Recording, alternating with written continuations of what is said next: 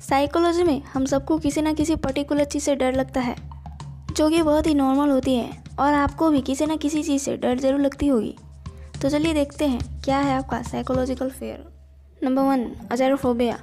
इस फोबिया में लोगों को रोड क्रॉस करने पर डर लगता है, और जो लोग इस फोबिया का शिकार होते हैं, उनको लगता है कि कहीं ना कहीं से कोई गाड़ी आके उन्हें ठोक देगी। ये फोबिया बहुत ही कॉमन है फोबिया नंबर टू एसोप्टोफोबिया इस फोबिया में लोगों को मिरर देखने से डर लगता है। इस फोबिया से पीड़ित व्यक्ति को लगता है कि अगर वो मिरर देखेंगे तो मिरर उसे अपनी तरफ़ खींच लेगी और दूसरी दुनिया में ले जाएगी।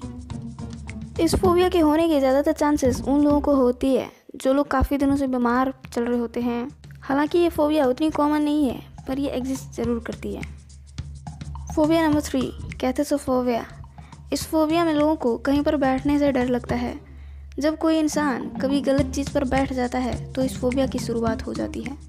और वो यह फोबिया का शिकार हो जाता है और इसके बाद से वो हर जगह पर बैठने से पहले कतराता है।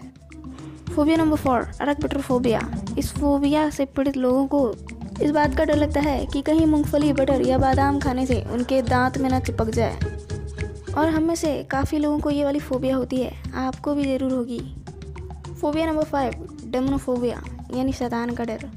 ये फोबिया बहुत ही डरावना होता है। यह फोबिया उन लोगों को होती है जो लोग आत्माओं में विश्वास रखते हैं और इन लोगों को भूतों के बारे में सुनना या फिर भूतों की फ़िल्में देखने में बहुत डर लगता है। इस फोबिया से काफ़ी लोग पीड़ित हैं, इवन मैं भी।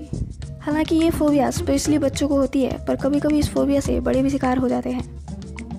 फोबिया नंबर सिक्स पैंथ्रोफोबिया ये फोबिया सिर्फ़ शादीशुदा लोगों में ही पाई जाती है और कभी कभी कुमारों में भी मिल सकती है, पर बहुत ही रेयर केस में।